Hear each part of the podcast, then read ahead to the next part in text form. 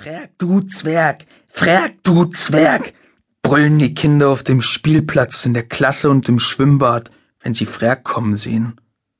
Eigentlich ohne echten Grund, findet Frag. Gut, er ist nicht besonders groß, aber er ist auch nicht besonders klein für einen Jungen in seinem Alter. Er ist nicht mal der Kleinste in seiner Klasse. Da ist noch Marco Knopkop. Der ist noch zwei Zentimeter kleiner.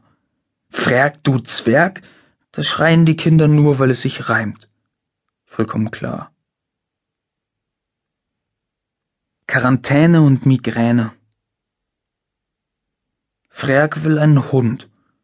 Und zwar am liebsten einen riesengroßen.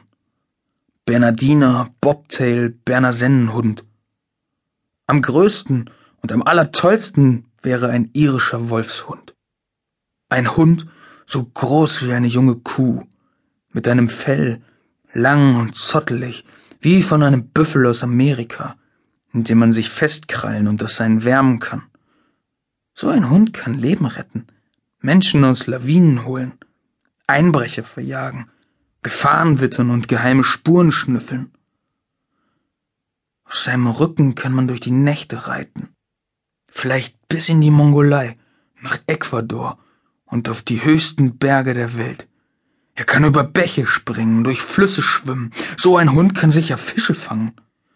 So ein Hund würde nicht Stöckchen holen, sondern Bäume fällen. Nicht Männchen machen, sondern über Befehle lachen. Wenn er bellt, klingt es ungefähr wie zwölf Bären, die in der allertiefsten Schlucht ein lautes Lied singen. So ein Hund hat Pfoten wie ein Löwe und große dunkle Augen tief wie ein Tunnel durch die Berge. Und diese Augen würden zu jeder Zeit Frerk angucken. Denn dieser Hund und Frerk, sie wären Freunde, richtige und echte. Und wenn Frerk dem Hund nur zunickte oder zwei, drei kleine geheime Worte in das Hundeohr flüsterte, dann würde der Hund ihn sofort verstehen. Ihn und nur ihn denn der Hund hörte nur, auf wen er hören will. Und das wär nun mal Frerk. Sie würden eine Sprache sprechen. Sollten die Kinder ruhig krakeelen, Frerk, du Zwerg, dann hätten sie einen echten Grund. Denn neben einem Wolfshund wäre Frerk ein Zwerg. Und zwar ein glücklicher. Wenn die Kinder brüllen würden, könnte Frag sich einfach auf seinen Riesenhund schwingen, sich an den langen Hundefellzotteln festhalten und der Riesenhund würde die Kinder mit einem einzigen Riesenhundebellen umpusten. Und dann würden sie zusammen davon pesen. Irgendwohin. Ganz egal. Und Frag würde sein Gesicht fest ins Wolfsfell pressen, dass es ihn in der Nase kitzelt und er den wilden Hund riechen kann. Das ist ein Geruch, der noch bis tief in den Bauch hinein kitzelt. Ein wilder Hund riecht nämlich wie Waldboden, Sauerkirschen und Baumrinde, wie Abenteuer, Apfelblüten und Heu, wie Erde und Salzwasser, das auf der Haut getrocknet ist.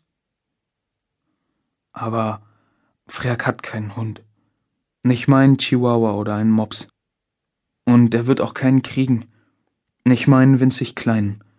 Denn Freaks Mutter hat Allergie gegen Katzen, gegen unsichtbaren Schmutz, gegen zu viel Sonne und gegen Hunde. Was ist Allergie? Frerk weiß es nicht so genau, aber seine Mutter reagiert allergisch, das sagt sie oft. Ich reagiere allergisch auf alles, was Spaß macht eigentlich. Hunde, Ausflüge, Schokolade, den Sommer und Himbeeren, auch auf Gäste im Haus und alle Freunde von Frerk, die mit ihm unter seinem Bett schlafen könnten.